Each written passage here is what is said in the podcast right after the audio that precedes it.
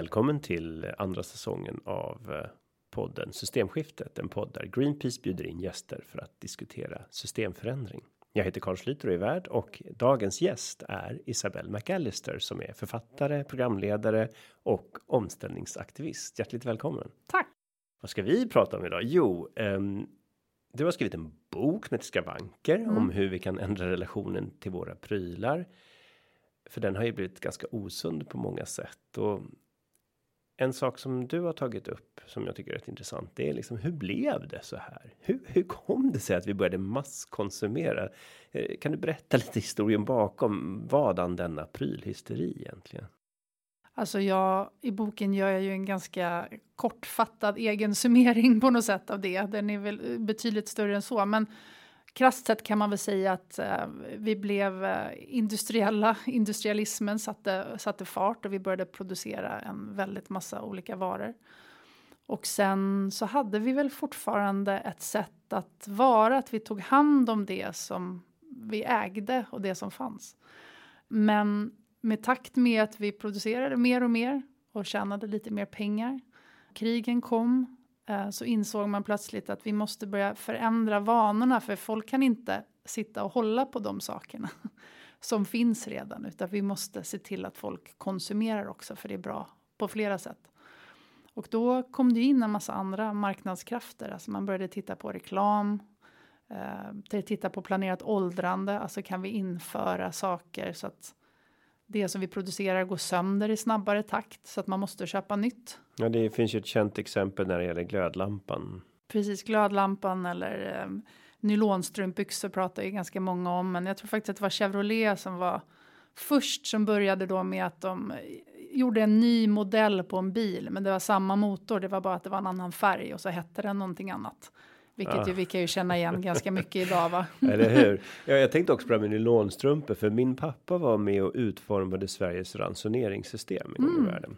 Och eh, då överstyrelsen för civil beredskap som det hette då hade tagit fram ett par strumpor som han fick som tack. Mm.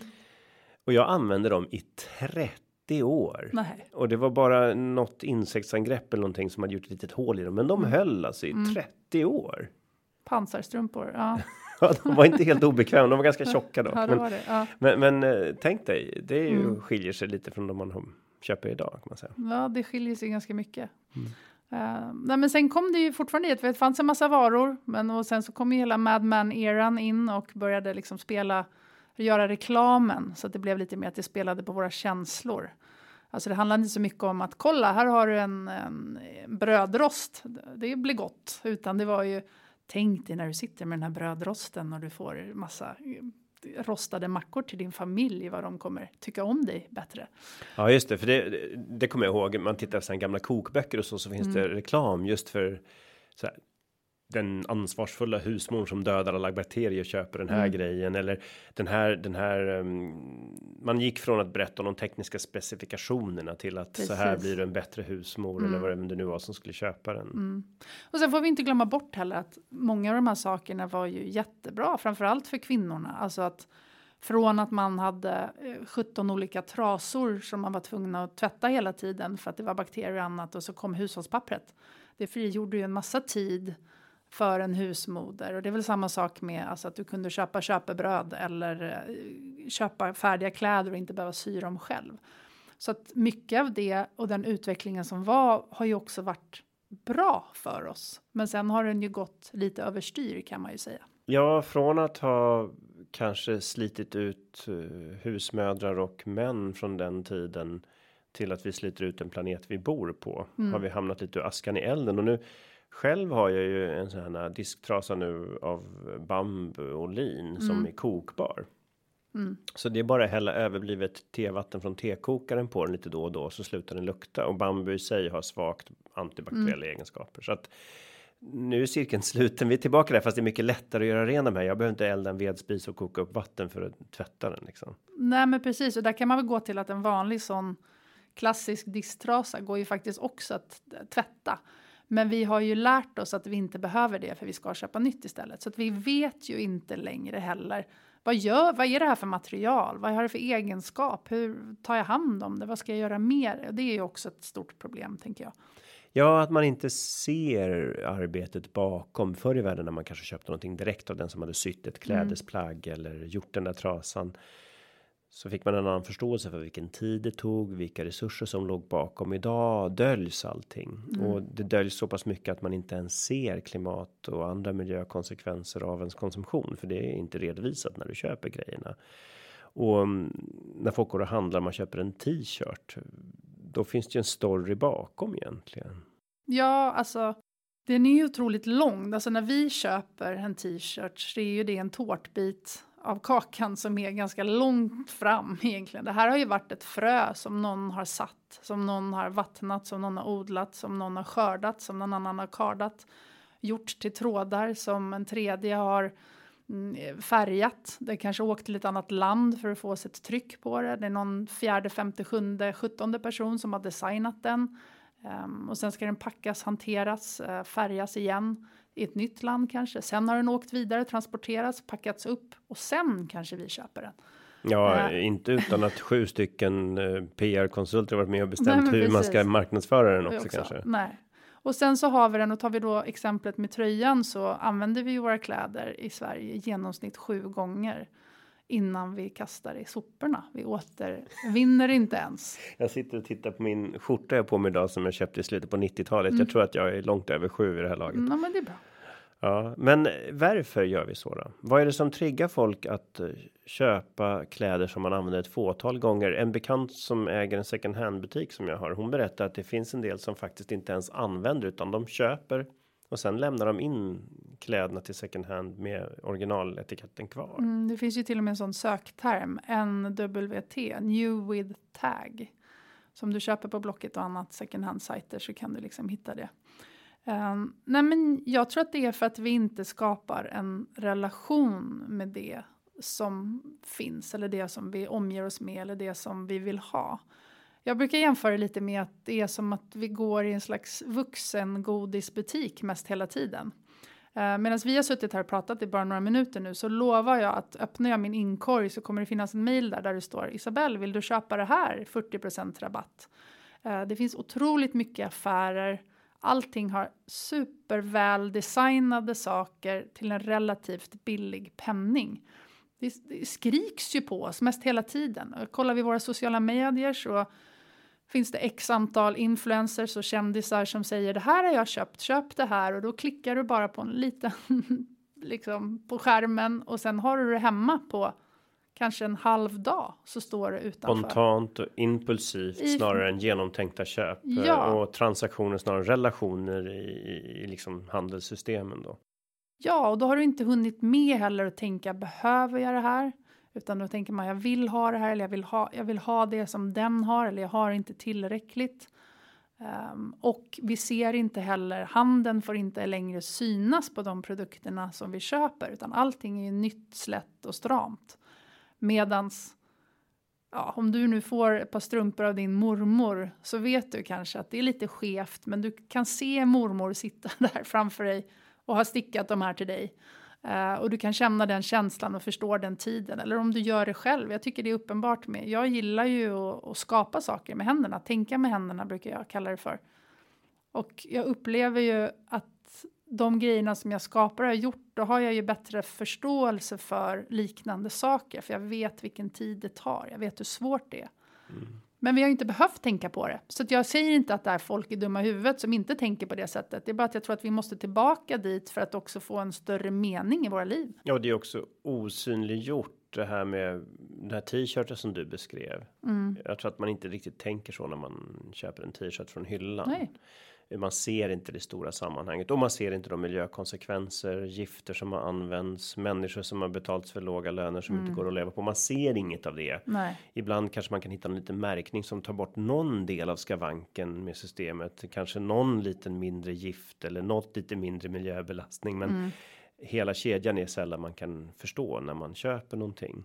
Nej, vi vill ju inte förstå heller. Nej, och, och, och, och vi triggade som du säger kanske också att köpa nytt, inte för att man kanske fryser eller att den gamla t-shirten är helt obrukbar, utan den, eh, det, det handlar ju mycket om vad forskare brukar kalla för positionell konsumtion, mm. att man man köper någonting för att positionera sig. Man köper någonting för att markera att man vill tillhöra en viss grupp eller Visst. något värde som ett visst varumärke har byggt upp med Mm. mångmiljardbelopp bakom sig. Mm. Verkligen. Och det där är ju... Eh, jag tycker det är ganska intressant om man tittar på alla mössor som folk, nu är det ju snart mösstid, och så har med stora loggor i pannan. Jag brukar fråga folk ibland så här, men skulle, utan att någon tänker på det, alltså inte haft en mössa på sig, men skulle du, skulle du betala tusen spänn för att få liksom en gnuggtatuering i pannan med att logga? Nej, det skulle man ju aldrig göra, tänker man. Och sen så tänker man sekunden efter på alla som köper alla de här mössorna med stora blaffor liksom i pannan på en. Som man då betalar själv för.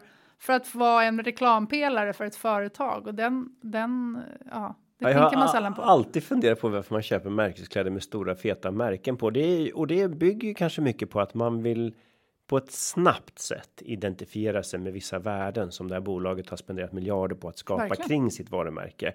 Så man signalerar egentligen någonting och, och det är väl lite det som är tidsandan. Ett av våra tidigare poddavsnitt handlar om arbetstid, just Mm. att om du kortar arbetstiden så får du lite mindre pengar att konsumera för och det i sin tur då sänker utsläppen. Men en annan effekt är ju också att man får mer tid att eh, bygga sitt eget varumärke om man ska uttrycka det i kapitalistiskt språk, liksom det vill säga att du visar vem du är genom de aktioner du gör och det, det du lägger din tid på. Då kan man få uppskattning för annat, att man skapar sitt eget innehåll som andra människor ser. Men i brist på tid och i, i överskott på kapital så köper man det istället då. Ja. ja, det finns inga incitament idag heller att laga och ta hand om och göra själv. Om jag eh, min son gillade, gillade, eller gillade Harry Potter jag skulle sy en sån mantel till honom. Och då bara gå och köpa en liten dragkedja och tygstycke som jag sen då skulle lägga x antal timmar på att sy. Det blev ju fyra gånger så dyrt som att gå till en leksaksaffär och köpa en liknande. Den blev ju unik, men det struntar ju han i när han var sju. Alltså så här, så att det finns ju, det är också så himla, det är ju för billigt alla grejerna vi köper. Ja, och det är för dyrt att reparera. Eh, det är ju helt galet hur, hur, hur dyrt det kan vara att laga någonting som borde vara simpelt. Jag, jag har ett exempel där Mm. den här lilla pinnen som lyfte flottören i toaletten gick sönder. Mm. Ja. En jättegammal toalett. Det gick faktiskt att köpa en reservdel, men då var Mm. jag tvungen att köpa ett helt nytt inrede för 1530 kronor. Mm. Så jag tog en trasigt uttorkad filtpenna och två tops och fixade ihop det där. Det kostade kanske 25 öre i tejpkostnad liksom. Eh, och den har hållit i sex år nu. Ja, du ser. Men eh, ekonomin gynnar inte det. Nej. den, man borde ju kunna köpa den här lilla plastpinnen istället till exempel då. Mm. Ja, verkligen. Men där tror jag väl också att vi är ju inte vana att tänka på saker på det sättet. Att vi, och när vi inte har behövt, då har vi ju lärt oss att vi inte behöver tänka på det. Alltså, det är lättare att bara köpa nytt. Så varför ska vi lägga, lägga den tiden eller ens tänka på tanken att två tops och en filtpenna kan bli någonting? Eh, och så känns det ju lite roligt. Alltså jag har ju det, även fast jag jobbar med just det här konsumtion och prylar, försöka ta, hand, ta, ta vara och sådär.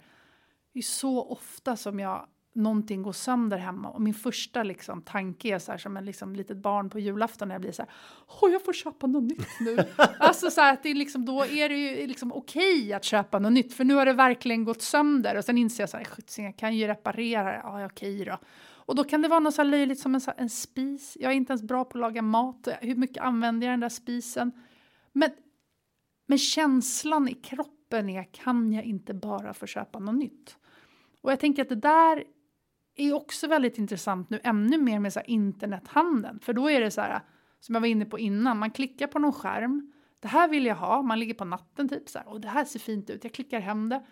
Och så på bara några timmar så bara dyker det upp ett paket, det är som julafton utanför dörren. Och så, så tar vi in det här och så använder vi som sagt bara några gånger och sen slänger vi det i ett svart hål igen. Det är som att grejerna kommer ur ett svart hål som vi inte riktigt, ur rymden någonstans. För att vi inte vet var de kommer ifrån, hur de är gjorda. Och hur de kommer dit. Jag läste faktiskt bara idag Mm. villkoren för en av de här budservicefirmorna Ah, gud, som, som veta. hjälper till med. Och Mm. Då får de alltså, det är en som levererar mat och en av de här Mm. firmorna. Och då får alltså buden då 25 kronor för att hämta upp maten. Det är Mm. ofta lite väntetid för dem där. Och sen får man 10 kronor för att leverera maten och sen får man 11 kronor per kilometer. Mm. Eh, och um, det blir en 50 lapp då som minst, men ofta 50-60 kronor, så det Mm. oftast inte är så långa avstånd då. Och um, Det är ju tufft och det kan ju inte gärna bli mer än 100 kronor i timmen även om du jobbar snabbt liksom. Nej, visst. Så mm, den typen av, av um, system göds ju att man inte bryr sig, att man Nej. inte ser konsekvenserna av sin konsumtion. Nej, men precis. Man tänker inte hela vägen.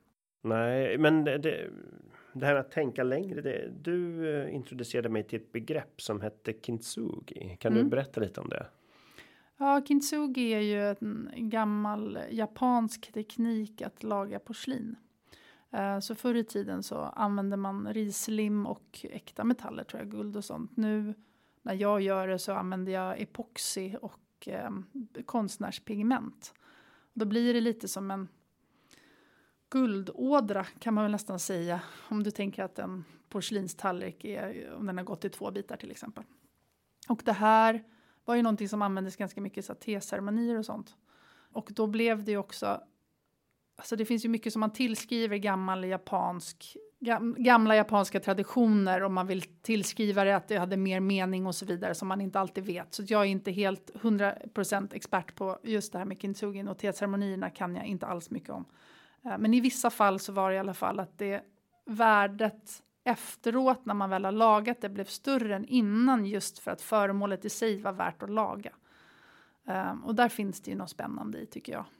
Ja, att man eh, har någon slags relation till det då. Just teceremoni är faktiskt jag lite nördig på. Mm. Min, min pappa jobbade mycket i Japan när jag var liten. Ja, vad kul. Och han berättade mycket om Japan. Jag tyckte det var Mm. väldigt spännande att höra. Och, eh, han hade med sig en bok en gång just om teceremonier Mm. som jag har läst då. Och då, då själva huset heter ju Sukiya. Alltså, Mm. Och det betyder då tomhetens boning. Mm. Där man hade ett vackert blomsterarrangemang och något enstaka utvalda föremål. Men annars var det här väldigt tomt och väldigt rent. Det var liksom samtalet som skulle föra Mm. mötet framåt. Eh, och eh, men ofta hade man då ett par framställda saker som skulle trigga samtalet eller vägleda samtalet då.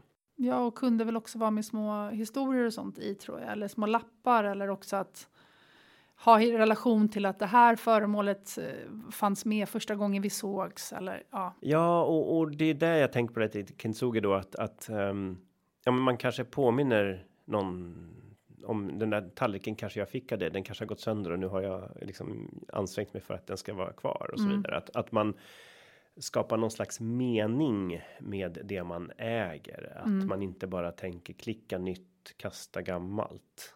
Nej, precis. Nej, men jag tror att det också hänger ihop lite med vår aversion kanske mot döden eller tänka på att vi blir äldre, så allt från botox till annat, att vi inte accepterar någon slags acceptans av det förgängliga skulle jag vilja ha det till. Um, att det finns ju cykler i livet som vi försöker spjärna emot och det kan vi väl se nu också kanske hamnar vi i den här klimatkrisen på grund av att vi inte har respekterat naturens egna cykler av att också vi tar så måste vi ge tillbaka och så vidare. Och det kan man väl se i vårt eget så här att vi vill vill vi vara yngre och yngre eller vi vill bara ha nya saker hela tiden att vi vill på något sätt ja vi försöker gå förbi gå emot naturens lagar Ja, det, det, det är ju själva bruket av natur. Om man tittar på skogsbruket så är det precis det vi gör. Vi Mm. ersätter de gamla träden med nya unga fräscha mm. och så avverkar vi dem när de är i princip tonåringar. Mm. En tall lever ju lätt i 300 år om man inte Mm. hugger den. Ehm, men man avverkar dem vid 80 eller 70 eller 60 till och med. Så att det är ju. Det är det här att vi ska kontrollera, dominera har vi haft som många samtal om i den här podden. Mm. Just att relationen med naturen är osund och Mm. kanske också relationen mot vår egen förgänglighet är Mm. osund. Att man försöker fly från den med mer desperata medel då. Ja, och pratar vi träden så är det väl igen så här att ja, man kan plantera, man kan plantera träd, men man kan, kan inte plantera en hel skog. Inte ett ekosystem. Det Nej, behöver- inte ett Mm. ekosystem. Och det är väl det vi missar lite med våra saker och sånt också. Att vi tänker att så här, okej, om jag köper, om jag köper den här nya klänningen eller den här nya soffan så kommer jag bli älskad och jag kommer bli tillhöra och jag kommer känna mig bättre och jag kommer må bättre. Eh, men sen säger ju forskning att eh, jag, tr- jag tror att 33 procent blir liksom glada av ett nyköp i typ ett par timmar upp till en halv dag. Ytterligare typ 30 procent kanske tar en hel dag. Sen glömmer man bort det. um, så att vi, det är ju någonting i den, där, i den där mellanvärlden, i det där omätbara tycker jag, som är oerhört spännande att titta på. Så vad är det vi ja, vad är det vi fyller våra hem med och varför? Jag kan tycka så här att omger man sig till exempel i ett hem eller köper saker när man vet var grejerna kommer ifrån, vem det är som har skapat den. Om jag köper en kopp av en keramiker som, jag, som har berättat historien om och jag tänker, jag ser den här keramiken framför mig som har knådat, skulpterat den här koppen. Och sen är den lite ojämn i kanten och jag kan känna liksom materialet i mina fingrar så här. Då, då njuter jag ju mer av det än om jag bara har köpt en fast fashion, fast uh, design kopp. Random liksom på. Ja, det är rätt intressant. Jag, jag fick en tekopp eh, mm. uh, och så råkade jag ha sönder den och så limmade jag den och sen gick den i tusen bitar lite något mm. år senare. Och jag visste inte vad jag kunde köpa en ny för affären hade slutat sälja dem. Mm. Men då kontaktade jag konstnären mm. som hade gjort den. Och hon gjorde en och skickade upp igen. Mm. Och då, då fick jag en direkt eh, relation med hon som hade gjort den. Mm. Eh, och eh, det är ju det lite grann som den moderna ekonomin då tar bort. Den tar mm. bort relationer med naturen, den tar bort relationer mellan människor, den gör allt till transaktioner. Och, och vi människor däremot, vi strävar ju ofta efter relationer mm. eh, med varandra. Mm. Och eh, när du pratar om det här med så ser jag att ja, men vänta nu, kanske ska man också ha lite mer relation med det man har omkring sig i sitt hus och hem. Ja, men det är det jag tror. Uh, även att, att jag tror att nästan allt som jag har och omger mig med hemma har jag en relation till och har en berättelse om. Om det nu är så att den här fick jag av någon, den här har jag gjort, den här hittade jag här i det här sammanhanget. Det är ingenting som är köpt av bara farten skulle jag vilja säga. Um, och det tror jag gör att, att jag känner mig mer hemma och att vi känner oss mer hemma. Ja, den här podden spelas in. Uh, jag ska precis få barn här. Telefonen är faktiskt på mm, fast vi spelar in podd just därför. Ja, och, och, då tänkte jag på det. Vi har alltså lyckats hitta allt utom själva skötbäddarna uh, begagnat. Mm. Och det var liksom, ja, vi har säkert sparat 30 000 på det, att inte köpa en ny barnvagn och mm. nya krockgrejer och allt möjligt annat. Men eh, vad jag tänkte på var också alla de här eh, relationerna man fick med dem som man handlade av. För mm. man kom ju hem till folk så blir ju inte förpackningar heller. Nej, just det. När man åker hem till någon så, så blir det liksom ingen förpackningsmaterial. Nej. Hälften av all pappersmassa som görs blir ju kartong mm. och wellpapp. Liksom. Eh, men um, så då blev det, man sparade massa pengar, man fick en story, några hade någonting annat man kanske kunde köpa också när man ändå var där som man också behövde och mm. så man man har lite olika minnen från de olika samtalen. Man, en av de här har jag börjat byta fröer med i efterhand och så mm, vidare. Mm, okay. så, så, att det blir ju mer värden. Ja. Men saker tar ju tid. Det är klart mm. det går snabbare att gå till ett köpcentrum och bara shoppa allting på en dag. Mm. Eh, men det, för det tar ju någon vecka. Det är inte alltid säkert att det finns exakt det man behöver just Nej. den veckan till salu second hand liksom. Så att den här tidspressen tror jag också bidrar till konsumtionen liksom. Ja men verkligen, vi sitter ju i det systemet om vi ska prata det igen då, när vi, när vi jobbar och jobbar för att vi ska köpa, kunna köpa nya saker, när vi egentligen inte kanske behöver så mycket nya saker. Och då vet vi inte längre vad vi ska jobba med, eller varför vi jobbar så mycket. alltså jag upplever ibland att vi är ju så, det här systemet, alltså vi förstår inte den friheten vi har egentligen i, vi är så fast i systemet att vi inte ser att vi kan vi kan ändra system eller vi kan göra andra saker inom det. Att så här, men jag kanske inte behöver köpa lika mycket så då behöver jag inte jobba lika mycket med den tanken att slagit mig. Alltså till exempel. Nej, jag tänker på det. En del säger att jag måste ha bil för jag sparar 40 minuter på resan till jobbet. Ja. Och så bara, hur många timmar per dag eh, jobbar du för att känna ihop till bilen? Ja, det blir visst en och en halv eller två timmar. Mm. Då, då vart det lite dålig kalkyl. Liksom. ja, men precis. Eh, men apropå det här med att våga göra något annat. Du har ju själv gjort någonting ganska stort. Att flytta till långt bort till ett helt annat land, till mm. Bali. Mm. Vad fick dig dels att våga göra det, men också hur påverkade det dig och synen på liksom, vad som är viktigt i livet? Um, för det första då så flyttade vi för att vi ville stöka om vår familj lite, att inte ta saker och ting för givet. Och lite av det som jag sa att vi, vi faktiskt har möjligheten. Vi har som svensk ett pass som man kan röra sig över hela världen. Det gäller inte alla människor. Ehm, att försöka sätta perspektiv på vårt liv och det vi har och hänga lite löst på något sätt. Men på ett väldigt privilegierat sätt måste jag säga.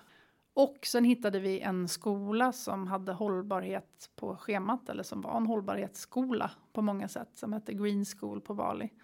Som sen visade sig vara kanske lite av en greenwashing för familjer.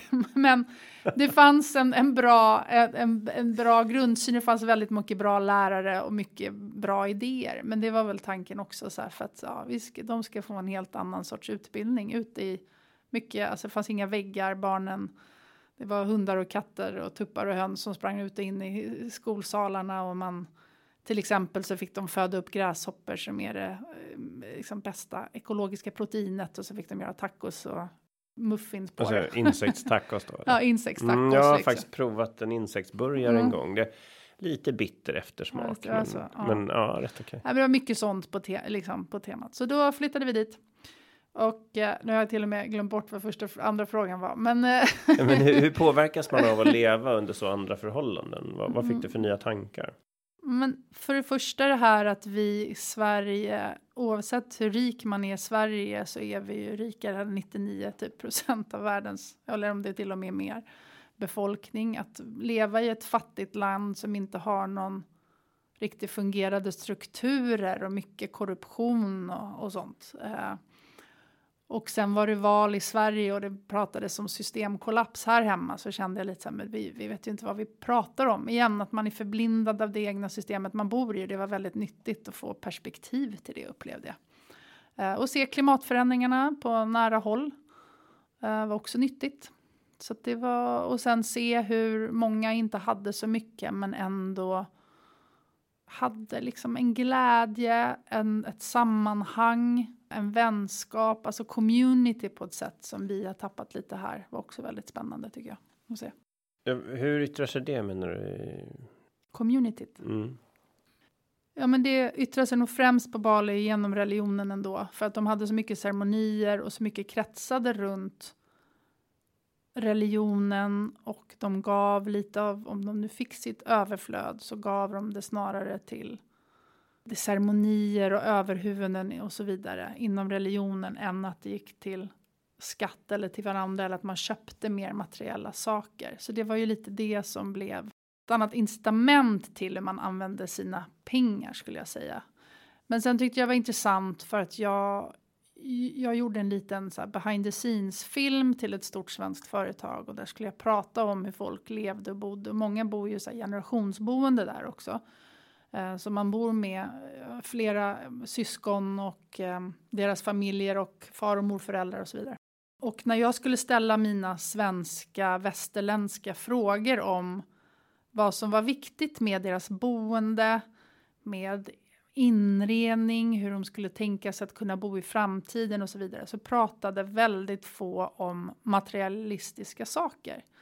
Eh, man pratade om att man ville ha plats för att skapa konst eller vara med sitt husdjur eller sina vänner. Eh, eller laga mat, men inte att man behövde så mycket för att göra de här sakerna. Och det tyckte jag var väldigt spännande. Utan relationerna var det som sattes först.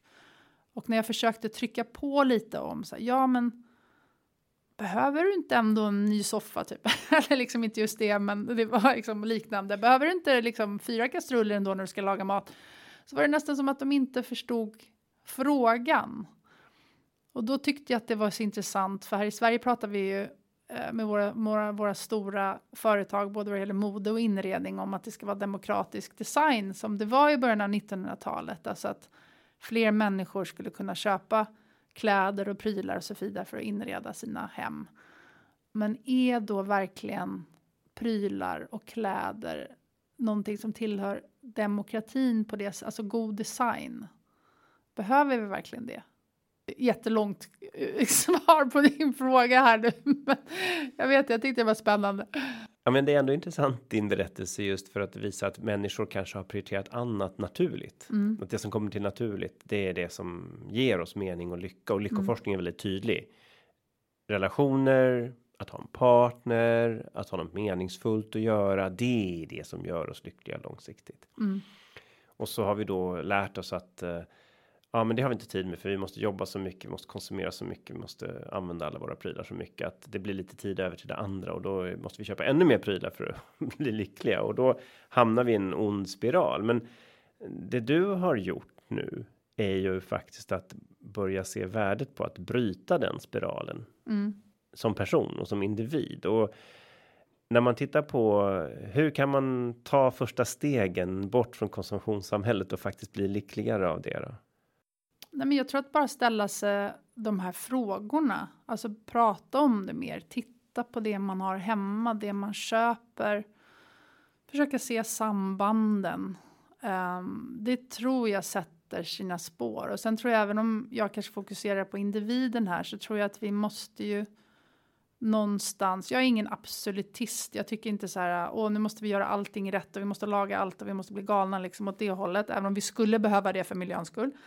Men för jag tror att vi måste ägna annan tid också åt systemen och annat. Men det jag vill säga är att jag, jag tror att vi måste öva oss i att tänka att vi, det finns ett annat sätt att leva på. Och att laga och ta hand om det vi har skapar mening också i ett sätt i att så här, vi lever väldigt mycket upp i vårt, våra huvuden. Alltså vi, tar, vi konsumerar väldigt mycket med vår hjärna. Alltså hela skolsystemet och allting bygger ju på att vi ska lära och läsa och så vidare. Alltså det är matte och det är svenska och det är ekonomi och hela den grejen. Men slöjd och, och gympa och musik och kultur får inte lika mycket plats. Och jag tror ju att människans själ behöver också göra saker med händerna. Så att det inte bara är bättre för naturen och för klimatet och så vidare att göra de här sakerna som jag kanske pratar om, att ta hand om det vi har, utan att det också är tillfredsställande. Att det är meningsskapande i sig. Ja, det är en katastrof för tillväxten när jag kokar min egen sylt Ja. eh, på och återanvänder gamla syltburkar. Mm. Eh, Men det känns ju väldigt bra. Den smakar väldigt gott Mm. och det är väldigt mycket mindre klimatbelastning. Ja, men det kan också vara ett sätt att bara försvinna. Alltså, jag pratade med en vän häromdagen som av olika anledningar är liksom, är, är lite, liksom, livet har varit ganska hårt eh, mot henne sista året. Och hon har börjat göra saker med händerna och det är liksom är så att hon, det är terapi på ett sätt också. Att så att det här omätbara vill jag komma till igen, att det behöver inte bara bli bra sylt. Det kan vara, alltså även om det blir dålig sylt som du gör i den här burken så är det någonting, alltså att få göra någonting som inte kräver att det ska bli bra och bättre än det du köper i affären och så vidare kan också, det finns en mening i det som jag tror att vi har tappat. Och det är ju inte så att vi har tappat utan det har medvetet tryckts ner i halsen på oss genom ett system som Mm. då där politiker strävar efter tillväxt före allt annat där Mm. eller man ser det som en grundförutsättning. Man ser det som ett mål snarare än ett medel för att göra något annat. Precis. Och det är ju som du säger då själva systemet som pressar in oss i den här mallen. Men ibland behöver man kanske ta det första steget själv för att Mm. observera systemet mer neutralt utifrån. Ja, Och därför så kan man som individ få hjälp att genomskåda systemet. Det här heter ju systemskifte den här podden och många av avsnitten handlar just om det. Men nu tycker jag ändå är det lite intressant för jag läste ju din bok. Mm. Och, och jag tyckte det fanns många intressanta tips där om hur kan vi bryta detta mönster och, och, och få bättre liv och då. Ja, men just det här när du talar om att reparera saker. Jag tyckte det var väldigt intressant och inspirerande faktiskt. ja kul, tack. Mm. Men berätta lite, vad står i den där boken på, på det temat då?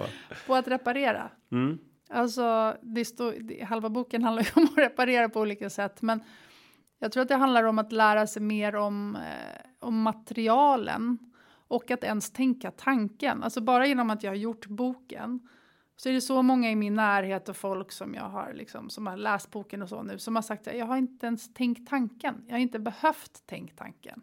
Och när man börjar tänka tanken på att det faktiskt går att laga, eller som du lagade din toa med tops och annat liksom, då börjar man ju också ifrågasätta systemet bakom, förhoppningsvis. För då börjar man se så här, men om jag nu kan göra det här tops, varför, finns inte, varför kan jag inte laga den här grejen? Varför kan jag inte köpa den här delen? Måste jag laga den själv? Det är onödigt. Varför har inte toaletttillverkaren tänkt på att göra toaletten smartare från första början så att den går att laga? Eh, varför har man inte tänkt på hur den här ska se ut om den här prylen ska se ut om 10 eller 20 år? Så att den går att reparera så att den är vacker om 10 eller 20 år. Alltså det där har jag ett bra svar på. Jag mm. satt ju och gjorde lagstiftningen i mm. världen i mitt tidigare liv mm. Eh, när jag var EU-parlamentariker. Då var jag ansvarig för batterilagstiftningen. Mm. Jag förhandlade den.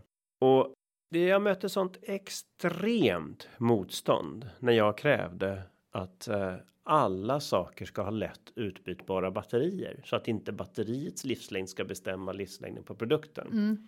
En del välkända telefoner och sådana varumärken och datorer kostar ju otroligt mycket pengar. En mm. tusenlapp för att byta ett batteri på. Minst, ja. Och eh, då är det ju vad jag krävde var att alla ska med några enkla handgrepp kunna byta ett batteri mm. så man kan själv välja hur länge man vill använda den här produkten. Och det var sånt enormt motstånd. Jag fick igenom det, men sen så gjorde vi ett handelsavtal med Kanada och USA så godkände vi deras batteriregler som en del av handelsavtalet och nu är alla telefoner godkända enligt kanadensisk standard. Då slipper man byta batteri igen. Mm. Men, men eh, det var oerhört motstånd och en annan sak på det temat var när vi skulle reglera vitvaror så hade jag ett förslag om att 10% av vikten ska återanvändas, designas för återanvändning. Till exempel en tvättmaskin har ju en stor mm. fet betongklump för att den inte mm. ska flyga iväg när den torktumlar eller när den centrifugerar. Mm. Och, och det är ganska lätt att designa att den här betongklumpen kan man återanvända då till Just exempel. Det. Men det var enormt mycket motstånd mot det. Det var som att man hotade hela designindustrin. Mm. Men betongklumpen syns ju inte ens. Nej, men det var designindustrin. Vad skilde man det på? Eller var det bara då att det blev för komplicerat och för dyrt eller? Ja, och ja, och man tyckte att ja, men tänk om teknisk utveckling gör att vi kan hitta ett miljövänligare sätt. Det har du inte tänkt på va? Och så och så det är klart att det går att återanvända massa saker, men betong brukar man ju sällan återanvända. Mm. Ja, det tittas väl mer på. Nu kommer ju den här right to repair också i EUs som man förhoppningsvis kommer göra framförallt på tekniska prylar och så att det ska gå att laga och att det finns ett större producentansvar och det hoppas jag ju på ett av de förslag som Greenpeace i vårt systemarbete mm. har hittat. Det är ju att. Eh, varför inte ha en garanti att de första x åren. Mm. Fem eller tio vad det nu är för produkt. Så får inte en reparation kosta mer än några hundralappar. Mm. Då är det ju företaget som kommer kosta pengar om saker går sönder och då kommer de designa så att de håller längre för att mm. de vill slippa den kostnaden en så enkel grej istället för att det ska kosta 2000 att reparera en torktumlare bara för att någon liten komponent har gått sönder. Mm. Ja, det vore väl supersmart. Men sen är väl problemet idag också att saker och ting görs av för dålig kvalitet. Så att ibland undrar man om det ens är värt att lägga den tiden och reparera. Och den är ju svårt att veta om vi inte kan mer om materialen vad vi egentligen. Vi har inte, den har vi också tappat så att säga. Ja, min syster är träbyggnadsarkitekt och, och hon berättar just att ja, men de här gamla tätvuxna nordsluttningstallarna, ja, men mm. de, de funkade i fönsterbrädet. För de hade så hög eh, halt av eh, ämnen som hindrar trädet från att eh, liksom ruttna mm. och det var otroligt hårt och då visste man det ska vi ha där. Mm. Eh, och mycket av kunskapen kring trä och hur man bygger i trä och vilket trä som används till vad. Den, den är ju på väg att försvinna, men som du beskrev att uppvärdera att arbeta med sina händer. Det, mm. det kanske är någon del av förändringen också det. Jag tror man måste värna om hantverk, alltså de traditionella hantverken och sen behöver man inte fastna i. Ibland när jag pratar om det gamla och nötta och liksom uppskatta det så jag är ingen bakåtsträvare. Alltså, jag är inte så här att jag tycker att alla ska man ska leva som i början av 19, alltså 1900-talet och så vidare. Men vi måste väl kunna hitta det bästa av det vi gjorde förr med liksom ny teknik och hitta en ny väg framåt någonstans. Inte bara avfärda det um, och se till ja, hur vi har naturens bästa också och människans i det någonstans. Nej, man kanske inte behöver skicka ett gammalt brev med frimärke på för att få en reparatör hem möjligtvis då. Nej, precis. kanske surfa fram det. Eller hur? ja, verkligen. Eh, och, och, när du pratar om materialen i boken då. Så har du också en lång rad tips på ja, hur man tar bort fläckar och, och vad man ska tänka på när man försöker limma och så som jag inte hade tänkt på innan. Du har ju testat det fram lite grann. Mm. Har du några sådana knep på som du tror att de flesta gör fel eller lätt gör misstag med? Nej, knep och misstag. Jag, jag är ju lite, jag har ett typ ett kapitel eller en uppslag om olika lim, men sen är jag så här, alltså har du ett lim hemma, kör bara. jag är ju egentligen sån, men det kan man inte skriva i en bok, då måste man ju lite mer på fötterna. Men det, liksom, det låter att jag är lite mer som dig, så att jag har ett topp som filtpenna, hur svårt kan det vara, så kör man. Eh, sen inser jag att alla är ju inte så, precis som att jag jämför lite med att jag är färgblind i köket. Jag kan inte, jag måste ha ett recept, så då försöker jag ge recept. Oj, jag, jag är allergisk mot recept. Nästan, ja. jag måste experimentera Nej, mig men fram. Jag har inte det. Jag har inte det i mig. Jag, alltså, ge mig vad som allt annat med händerna och skapa så kör jag bara. Men just med mat, jag vet vad jag gillar, men jag vet inte vägen fram. Jag har ju lärt mig det lite med åren. Men det är också en övning i ens färdighet och det är det vi måste börja öva med att skapa saker hemma också. Men ett tips är att jag har snabblim har jag i, det är det enda som jag egentligen säger till alla att köpa, ha hemma. För det är också intressant nu med boken, säger så här, ja, men vad, vad, behöver jag köpa nu för att kunna laga alla saker? Ja, vilken paradox. ja, men den frågan har jag fått nästan varenda gång liksom, jag pratar om boken. Uh, och, och, och, då säger jag så här, nej men ingenting förrän du kanske behöver det. Men just snabblim är bra för porslin går alltid sönder och medan man diskar så låter man det liksom, har något gå sönder och så tar man lite snabblim sätter ihop det, låter stå i två dagar och sen kan du använda det i diskmaskinen igen. Ja, och så får man kolla då att det är anpassat för livsmedelshantering också så man inte får i sig gifter. Ja, men, men precis. Det där får mm. man ha lite koll, mm. lite koll på, men kanske inte ha en soppterrin då, om man säger så. Alltså med varm flytande vätska, men så länge det sitter ihop så har du har en macka på så spelar det kanske inte så stor roll. Um, Nej, du, när du kom hit så såg du min fina cykel. Mm. Jag tror att den är från 40-talet mm. och ja, den har ju genomlidit en del saker genom åren. Mm. Jag hittade ett begagn, ett, ett gammalt um, framhjul på tippen när det mm. gick sönder. Pedalen ihoptejpad, den andra utbytt och generatorn hålls ute med hjälp av en träpinne och så vidare.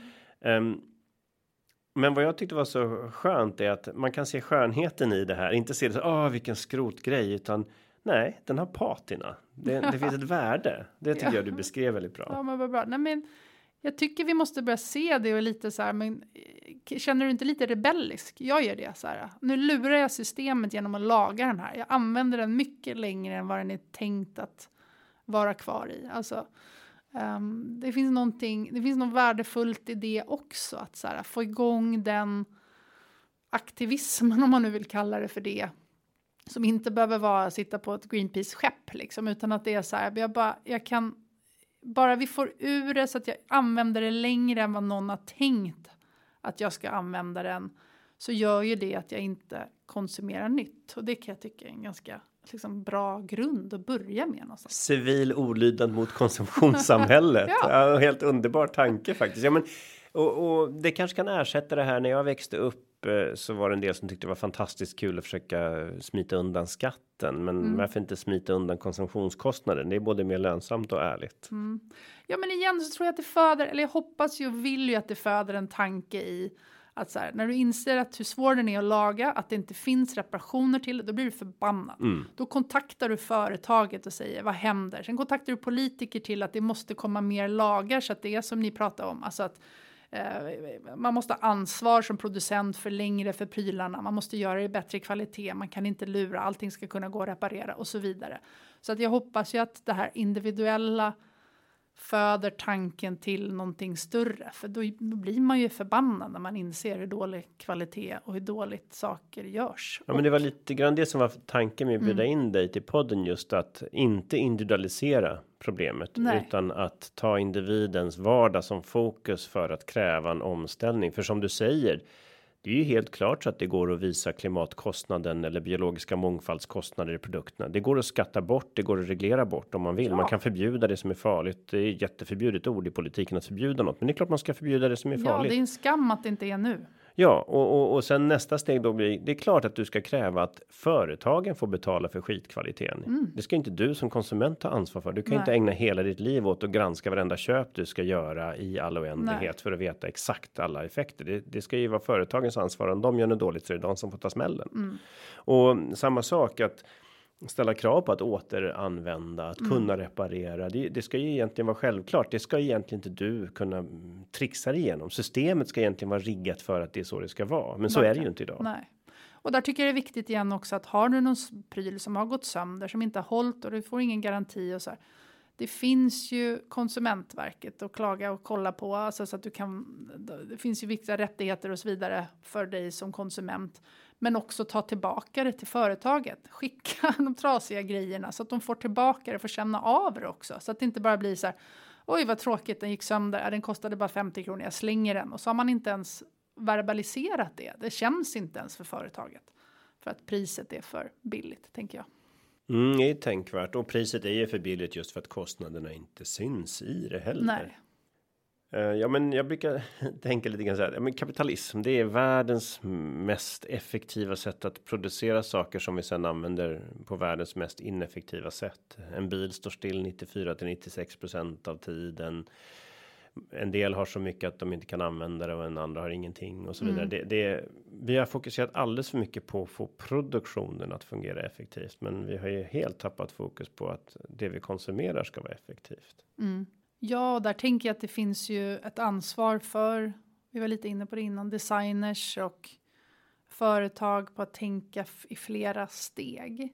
Det finns en eh, en hållbarhetsprofessor i mode från Köpenhamn som heter Christine Harper som nu kommer ut med en bok som heter Antitrend. Hon pratar ganska mycket om det här också att vi kanske måste hittas, producera vissa saker som som inte gynnar, vad heter det, som tillfredsställer vårt behov som människa att faktiskt vilja ha nytt eller förnya oss. Men att vi inte kan skapa trendiga saker i material som håller en evighet. Alltså till exempel något i plast eller polyester och så vidare som finns på utan skulle vi kunna göra saker som är av ett annat material. Tänk att göra en, ett, ett trendigt smycke i något komposterbart så att det, när du har använt det på tre fester så kan du lägga det i jorden och så blir det en blomma. Alltså så här, det finns ju massa sådana intressanta sätt att tänka på. Jag tänker att jag skulle vilja också om man tänker system att alla så svenska design, konstfack, skolor och sånt utbildar designers som tittar på det som redan finns all waste, om det nu är träwaste eller kläder, alltså allting som vi tror att vi samlar in, 1% av all textil blir ju, återvinns ju idag, blir till nya kläder. 1%! Tänker man på alla högar som samlas in på alla eh, second hand-affärer och som slängs och så vidare. Var finns alla de utbildningarna för designers som kan titta på det materialet som redan finns? Ja, Myrorna har ju börjat eh, öppna upp uh, uppscala sina saker genom att sy om och så. Det tar ju arbetstid, men uh, om man ändå sitter i butiken och ingen kund då kan man faktiskt mm. göra det. Ja, de har ju en liten remake avdelning, ja, men det är ju så här tio plagg av, av tusen. miljoner. Ja, men de är ändå second hand och då, då, ja, då, är, då är det ju ändå man utgår från en råvara som redan är gjord. Uh, jag tror en annan sak som jag tyckte om när jag läste det, vad du har skrivit tidigare. Det är just det här med Ja, men att se värdet i att någonting uh, har en patina, har använts. Mm. Att inte se det som en skavank utan se det som ett värde i sig. Att det är okej okay att saker, att det syns att det används. Att ide, själva idealet att någonting ska vara nytt och pristint, ungt, det, det, det är i sig fel egentligen. Att ha en sak som har en historia har ett värde. Mm. Nej, men jag tänker igen det där med att så här, handeln ska få synas, att allting... I, idag kan ju folk skicka tillbaka ett par skor man har köpt för att det var en buckla på kartongen. Alltså så det, kartongen har ingenting med innehållet att göra, men vi, men vi är så vana vid att vi vill ha det där släta och då är ju produkterna också designade för att så fort att det får en, sig en törn um, då blir det inte det här nya längre, alltså en repa på en bil eller på en nytt, ny köksbänk eller något. Ibland är det nästan som man skulle ha repare det första man gör. för att bara få det överstökat. För att få det överstökat och känna, oh, nu kan jag liksom leva med prylen lite längre än vad jag, vad jag kände innan. Alltså så här, och det där tycker jag är ganska spännande. Därför tro, tror jag också just det där med patina och så vidare. Jag tror att det man inte heller får glömma med det är att det är lätt att se det som att men jag kan skita i allting jag behöver liksom, jag bara använder allting, det blir fult och smutsigt och så, men det kan jag bara kalla det för patina. Men det vill jag inte heller riktigt säga, utan jag tror att det är lite så att man måste fortfarande göra sitt bästa Eh, det är okej okay att förlora till exempel en fotbollsmatch om du har gjort ditt bästa. Eh, mm. Och det är lite samma sak med prylarna. Har du tagit hand om dem och vårdat dem? Om de är väldesignade från första början så att de är värda och gjorda för att kunna ta hand om, som din cykel till exempel, ja men då blir ju patinan någonting härligt. Än om det är liksom dåligt designat och nytt och halt och, och sen så rostigt och då blir man ju bara trött på det. Så att eh, det igen, hela systemet, hela kedjan måste vara gjort för att patinan i slutändan är liksom lite och, med, och politikens roll blir då att med reglering skapa att de affärsmodeller som bygger på den principen faktiskt är mer lönsamma än att bara trycka ut ny skit hela tiden. Det, det är ju en viktig bit i systemet uppifrån sett då. Ja, och hitta alltså. Det måste finnas. Det finns ju en massa nya affärsområden i det. Hitta Eh, stylister som kan hjälpa dig att styla ihop gamla plagg. Alltså skräddare som kan sy ihop saker. Alltså finns eh, träarbetare som kan eh, föra ihop två olika möbler till en ny. Ehm, eh, reparatörer, alltså det kommer ju massa nya jobb av det också, eller arbetssätt att tjäna pengar på för ett företag. Precis, äh, eller använda saker tänkta för något annat. Att ja. ge dem ett nytt liv som någonting nytt. Till exempel då så upptäckte jag att alla spaljer man köpte var gjorda av plast eller annat eller mm. metall mm. då. Så, och dyra dessutom. Nu i corona. Så mm. vad vi gjorde hemma var ju att vi eh, köpte en gammal begagnad skrotad säkerhetsdörr som någon sån här återvinningsfirma hade fått in. Mm. Och så har vi den som spaljer. Den har ju mönster. Det blir Just väldigt det. vackert liksom. Ja. Men, så det är en säkerhetsgrind, men nu har den blivit redesignad som spaljer. Mm. Det var ju både billigare och kommer hålla i många hundra år tror jag. Just det. Ja, men det finns ju många som använder byrålådor som sådana eh, odlingsbänkar, drivbänkar till exempel. Eller, eh, och där tror jag också att vi är fast så mycket i att prylarna är gjorda för till exempel städmedel. Då det, ska vi ha ett städmedel till toaletten och så ska en till duschen och sen ska vi en, fast det kanske finns något universalt som kanske som är mycket miljövänligare som funkar för allt, typ etika. alltså, nej men alltså, och, och, vi blir ju matade det hela tiden. Nej, men vi kan inte använda en specialvisp till kaffet. Vi måste ha en cappuccino-visp med tillhörande batterier. Eh, man hittar ju hål hela tiden, så därför behöver vi ju inte heller där tänka att en sak kan faktiskt vara någonting annat. Ehm, det inte behöver vara det som det var tänkt till till början, men jag tror också att vi har tappat självförtroendet i det.